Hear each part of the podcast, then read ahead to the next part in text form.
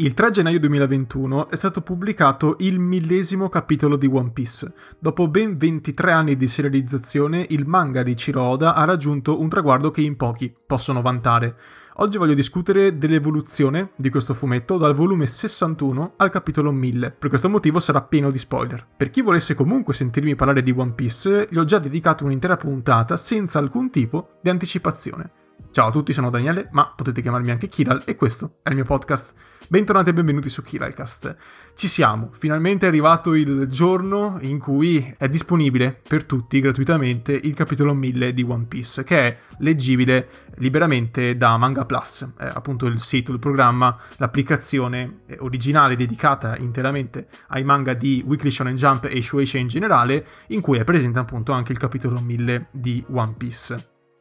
Capitolo su cui per parecchi mesi si è parlato eh, durante il 2020 e di cui si parlerà ancora molto perché diciamo tutti si aspettavano delle rivelazioni, dei, dei nodi di trama, degli nuovi punti da sviscerare, qualcosa diciamo di sostanzioso, ecco, non altri misteri ma quantomeno l'introduzione della risoluzione di qualcosina perché ormai è noto a tutti che One Piece sta finendo. Ormai il manga di Ciro Oda si sta dirigendo verso la conclusione, si dice, anzi l'autore stesso, o meglio i suoi editor, il suo editor, eh, dice sempre più frequentemente che il manga sta finendo, che mancano 4, 5, 6 anni, che nell'ambito, diciamo nel contesto di una serie che dura da più di 20 anni è molto poco, però diciamo che su questo capitolo 1000 in particolare c'era parecchia attenzione. Il capitolo 1000 che corrisponde grosso modo al, al, volume 97 o 98, che deve ancora uscire nemmeno in Giappone,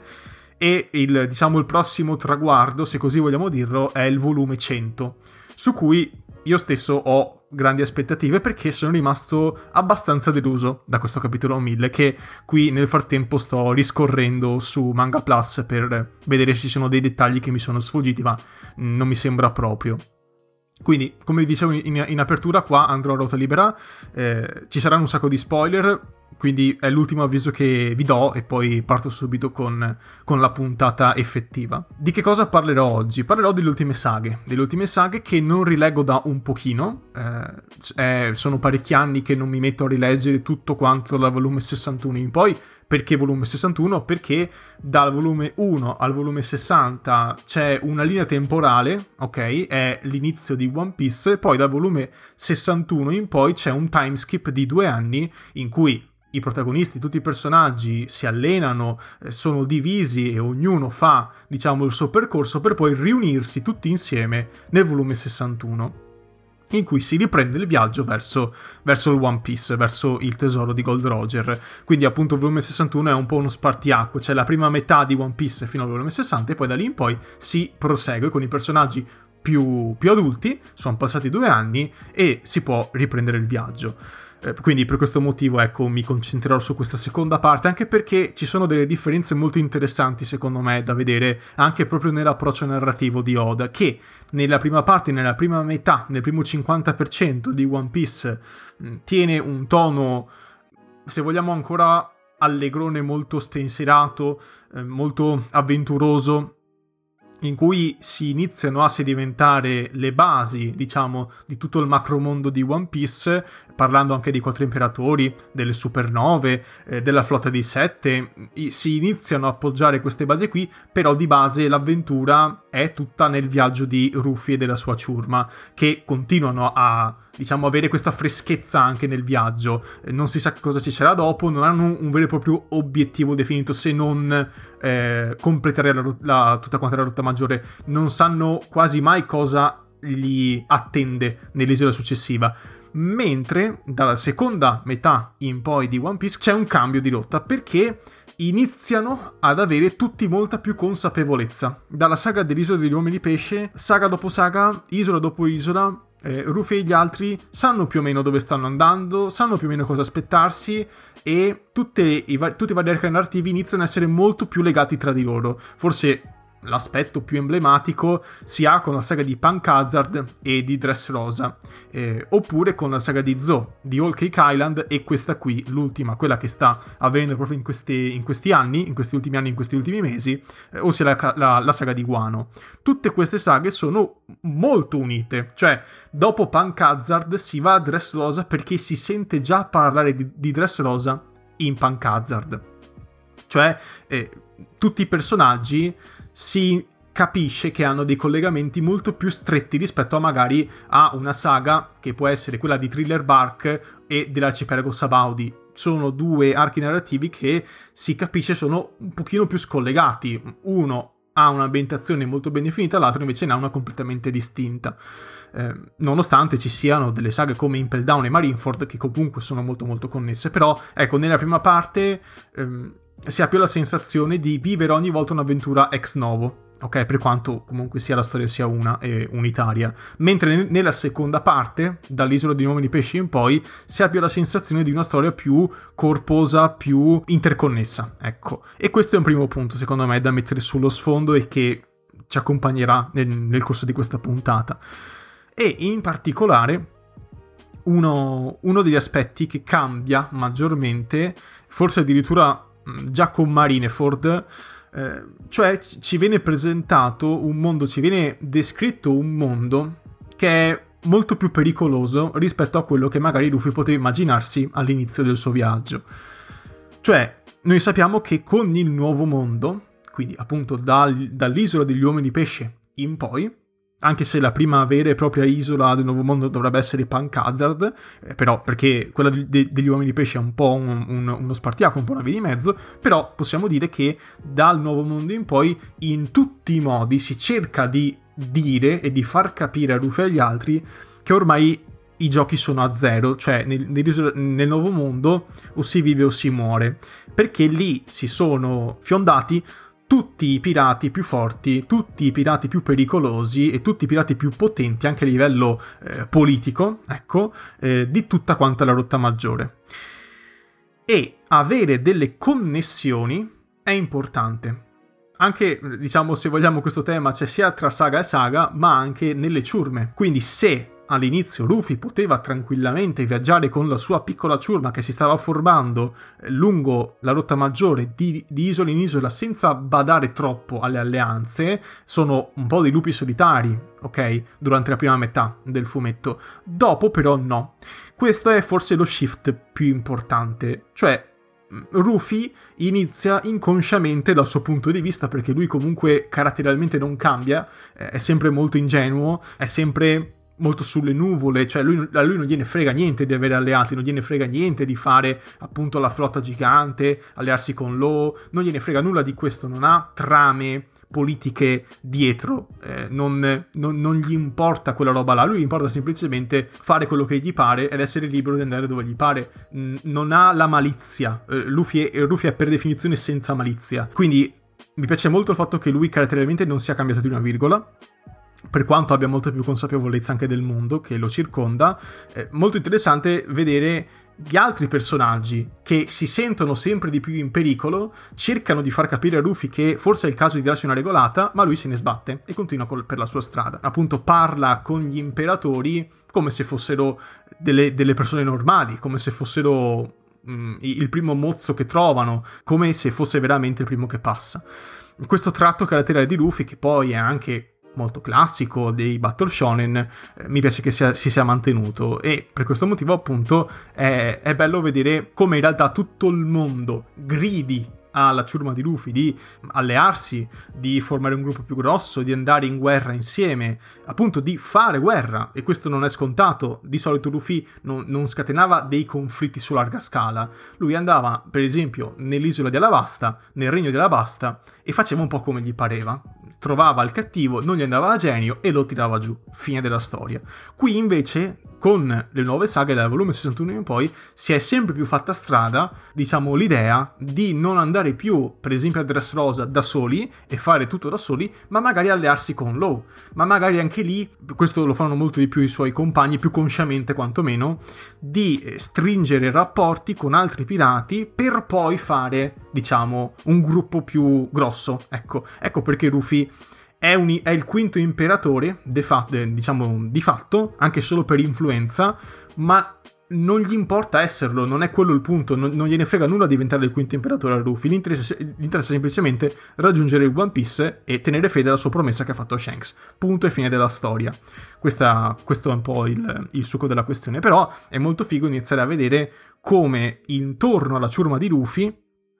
eh, iniziano a gravitare dei personaggi che potremmo definire effettivamente alleati, perché fino a quel punto gli alleati andavano e venivano prima, nella prima parte, certo, avevamo dei pirati, dei, dei personaggi che potevamo ritenere degli, degli, alleati, nel senso che non erano ostili nei confronti di Luffy, però dalla seconda parte in poi sono anche più ufficialmente degli alleati che navigano insieme. Ok, questa è una cosa molto interessante, molto bella da vedere e uno dei punti più, eh, più caratteristici, ecco, di One Piece in questa seconda parte. Un'altra cosa interessante è secondo me vedere come sia cambiato lo stile narrativo eh, dei vari archi narrativi, delle, delle, delle varie saghe, delle varie macro saghe. Questo perché si, si tenta sempre di più di dare ampio respiro si tenta di dare, non di far percepire quell'isola, non so, Alabasta, eh, Water 7, eh, Thriller Bark, non, non, più come micromondi, ma si, mh, si fanno sempre più riferimenti anche a isole precedenti, cose già successe, quindi la trama si intreccia sempre di più e i nodi iniziano a venire al pettine.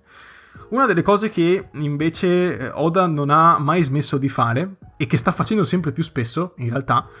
è creare misteri, è creare hype. Sta alzando l'hype per questo One Piece, per questo tesoro finale e per tutti i misteri che gravitano attorno a ciò. Questo, questo hype sta crescendo a dismisura. Cioè, invece di iniziare a svelare qualcosina, sempre più spesso, eh, basta vedere l'ultimo Riverie, sempre più spesso sta aggiungendo cose che non si erano mai nemmeno viste prima, mai nemmeno citate prima. E questo mh, mm, potrebbe far mal pensare, nel senso che la sta talmente tanto alzando l'asticella dell'aspettativa del pubblico che potrebbe deludere e io penso che lo farà, nel senso che ormai One Piece sta finendo e credo che il finale deluderà molti. Indipendentemente poi dal contenuto effettivo di questo benedettissimo One Piece, che ha già detto non è un sentimento, non è il viaggio, questa è la, grasso- la, la più grossa paura che avevano eh, i lettori, me compreso, è qualcosa di tangibile, di effettivo, è un vero tesoro, però buttare sempre carne al fuoco forse non è la cosa giusta, dico per gli appassionati in generale. A me piace ancora di più, cioè più mi fai capire che eh, hai interesse nella tua stessa storia e che non la stai semplicemente portando avanti per inerzia, più mi rendi contento, ecco. Ciò che ha sempre contraddistinto One Piece è la sua coerenza interna. È veramente un fumetto che non, ha mai deluso, eh, che non ha mai deluso sotto quel punto di vista. Il capitolo 1000. Veniamo a parlare del capitolo 1000. Mm, c'è chi dice che One Piece sta calando. Uno dei motivi del calo è, secondo me, calo che io ho notato, ho visto da questa seconda metà in poi, um, calo che c'è secondo me nel ritmo e non tanto nei personaggi, nello stile del fumetto che è cambiato e che mi sta piacendo, proprio nel, nel ritmo. È, è diventato un po' più lento. Oda ha un pochino tirato il freno a mano su certe robe, quindi le saghe durano tanto, forse addirittura più della, della prima parte del manga,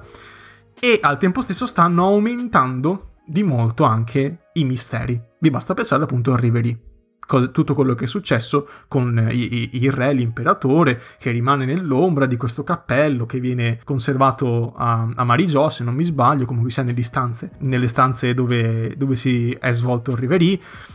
Insomma, da, sotto quel punto di vista là, sicuramente le cose, eh, diciamo, Oda non, non, si è dato una regolata, anzi ha aumentato. E quindi in generale lo stile per alcuni secondo me si è un pochino anacquato. Eh, complice anche il fatto che i lettori sono banalmente cresciuti, quindi vedere un personaggio iconico oggi come può essere Doflamingo fa un, un, un effetto diverso rispetto a magari a vedere un Crocodile, ok, vent'anni fa, sono cose diverse, sono passati vent'anni, magari a livello di pathos per un ragazzino è uguale, nel senso che Doflamingo resta impresso tanto quanto Crocodile, faccio questo esempio, però per noi, magari anche per me, banalmente, mh, l'effetto è, è, è, comunque sia meno dirompente, perché ormai sono abituato a queste cose qua,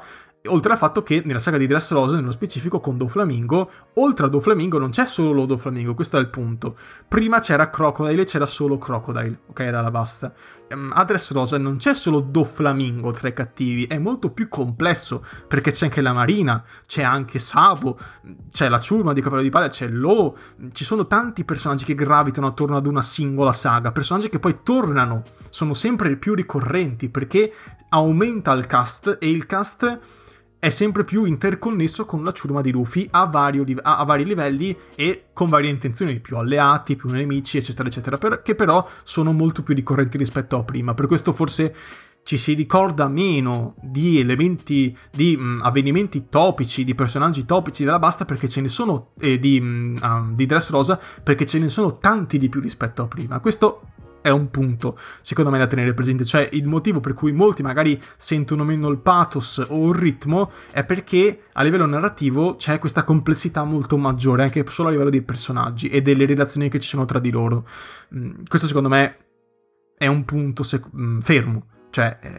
è uno dei motivi per cui a molti sta piacendo di meno, per quanto, secondo me, il livello narrativo sia comunque molto alto. I disegni non parliamone, i disegni sono partiti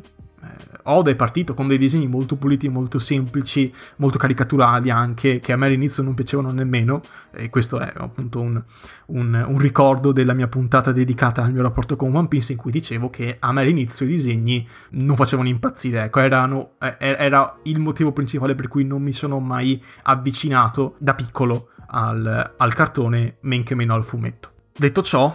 capitolo 1000, io mi aspettavo, dopo tutto ciò che è accaduto nella saga di Wano che è eccezionale, veramente veramente un'ottima saga, come non se, come non se ne vedevano da anni. Ok, questo secondo me è un dato da tenere ben presente, veramente eh, la saga di Wano mi ha, mi ha, colpito parecchio. Devo ancora leggerla tutta di fila con i, con i Tankobon, però seguendola settimanalmente, secondo me fa, fa un bel effetto. Ecco. Per il capitolo 1000 cosa mi aspettavo? Mi aspettavo qualcosina sulla D. Mi aspettavo qualcosina sulla D che, se vogliamo, c'è stata, però cose che già sapevamo, nulla di che. È stato un capitolo tranquillo, il capitolo 1000, purtroppo. Eh, l'unica vera novità, a parte i personaggi che scoprono cose che noi in realtà già sapevamo, l'unica vera novità è, è, è un attacco di Luffy, fondamentalmente, che capisco che possa far piacere vedere un nuovo colpo di Luffy, però secondo me le cose veramente veramente interessanti oggi di One Piece non sono tanto i combattimenti, i colpi nuovi,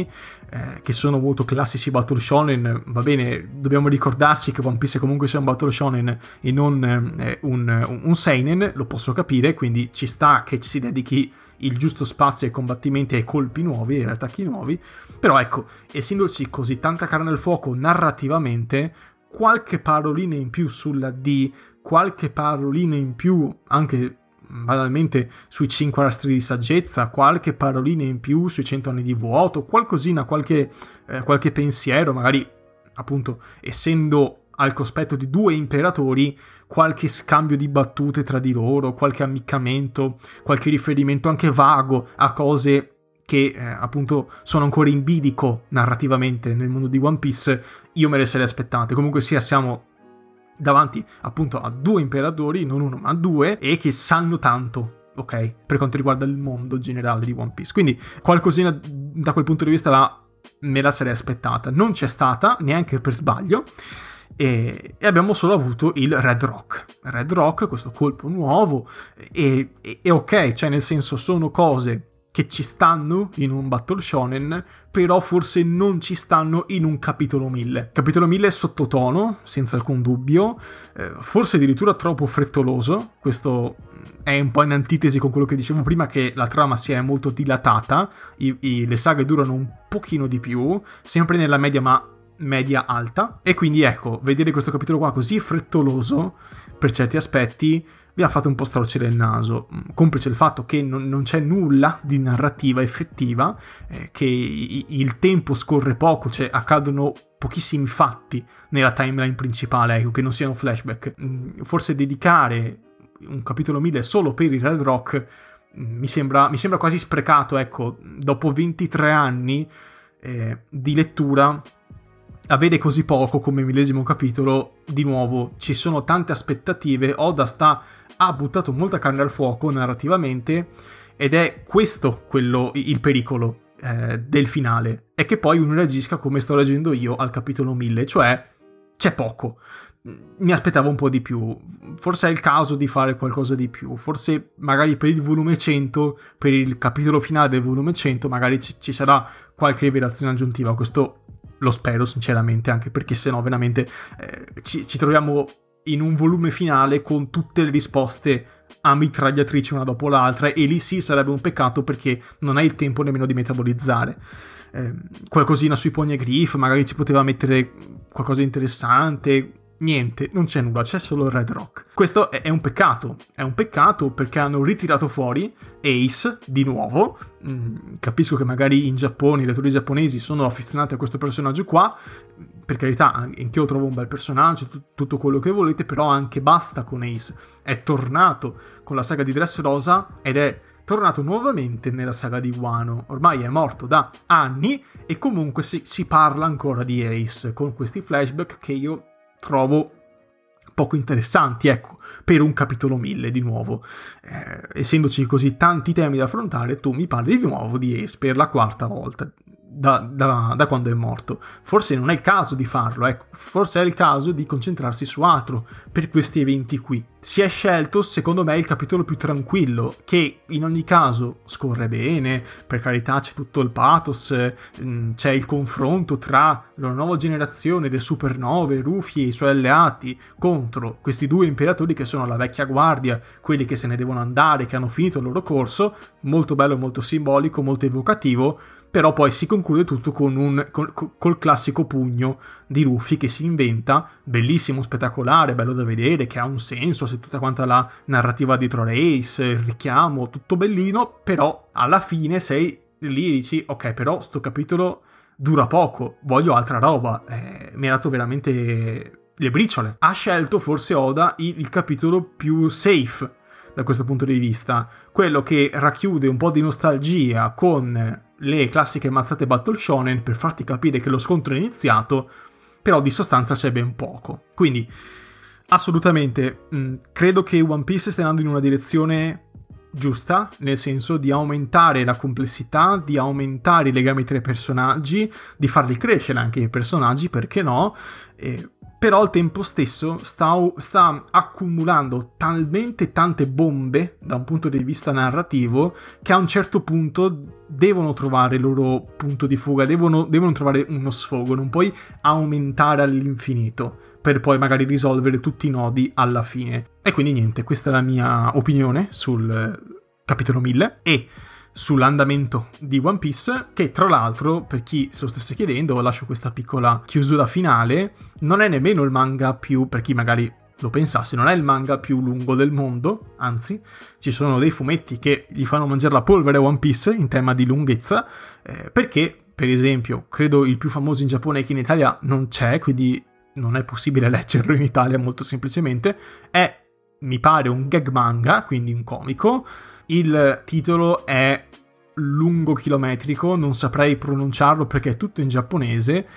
Credo che venga conosciuto, diciamo, notoriamente con il nome, almeno questo è quello che dice il sito che sto consultando per questa cosa, con i Chikame, con i Chikame, credo si chiami così. In ogni caso, questo è il fumetto più lungo del mondo, sono 193 tankobon, quindi altro che capitolo 1000. Eh, siamo quasi al 2000 in quel fumetto lì, eh, con i Chikame o come diamine si chiama. Oppure c'è Golgo 13, di nuovo un altro manga che ha 175 volumi, e non so questo se è pubblicato in Italia, ma credo che mh, mm, vado sul sicuro se vi cito molto semplicemente Hajime no Hippo,